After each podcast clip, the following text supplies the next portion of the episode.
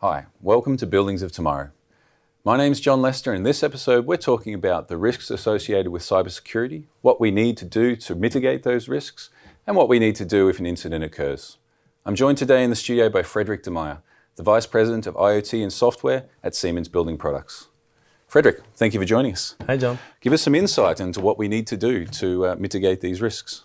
Well, in the end of the day, due to increased possibilities that we have in terms of connectivity, technology, but also the use of the building, we all have a responsibility in dealing with that.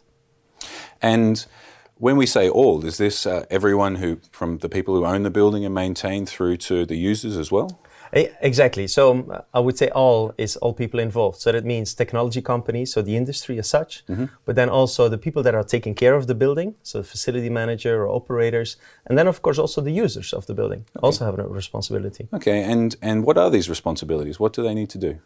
Well, if you look at it, for example, in cyber attacks, there are different phases. And um, we in the in technology company, we're doing a lot on the prevention side. So there are certain standards in the industry that we're following.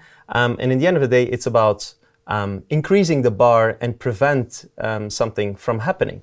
But that's not enough. You know, um, I think we also have an, an, a role of um, in the industry of helping our customers to deal with these new possibilities, but also the risks that are involved. And last but not least is when a building is in operation, we all need to monitor, detect, and also respond um, to these kind of um, uh, cyber attacks. Okay, so from a manufacturer's point of view, we need to make it as difficult as possible mm-hmm. by by producing products which are as secure as they can mm-hmm. be. But it goes beyond that. How mm-hmm. how would manufacturers support this this maintenance and operation phase? Well, I think um, there are different possibilities there. Mm-hmm. Um, on one hand, of course, in the in the industry, we have a community that is helping each other. I think is really good. Um, as soon as uh, anomalies or, or, or, leaks are being detected, that um, we um, look into these and, and, try to solve them as soon as possible. Mm-hmm. But there's also responsibility on the user side and also on the on the operator side. So the people that are responsible for the operation in a building as such.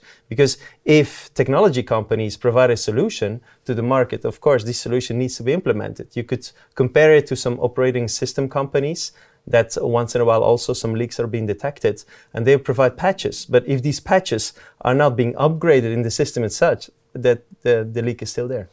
Because this cybersecurity landscape is changing, correct? So mm-hmm. we can't build something today which we know will be effective tomorrow. Exactly, that's a topic. So it's not about a one-time effort; it's a continuous effort where everybody in the industry needs to participate and, of course, come up um, for their responsibility.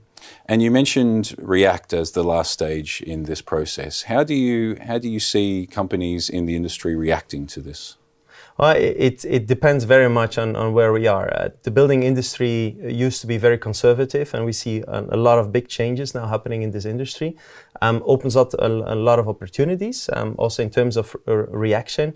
So, um, with technology, we can do a lot already, mm-hmm. also remotely. Um, to helping uh, our, our, customers there. But we see also some uh, dedicated companies in the industry that are looking after new cybersecurity concepts and are helping our customers and uh, the operating companies to, to deal with that. Um, and I think that's a that's a great thing um, that we should support and drive further on. Okay, perfect.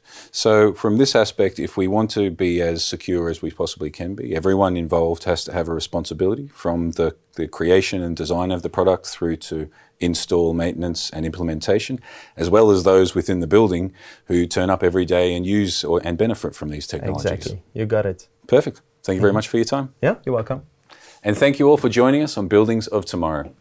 Please feel free to like, comment, or share this episode, and also subscribe to us here on this channel. We'll see you again soon.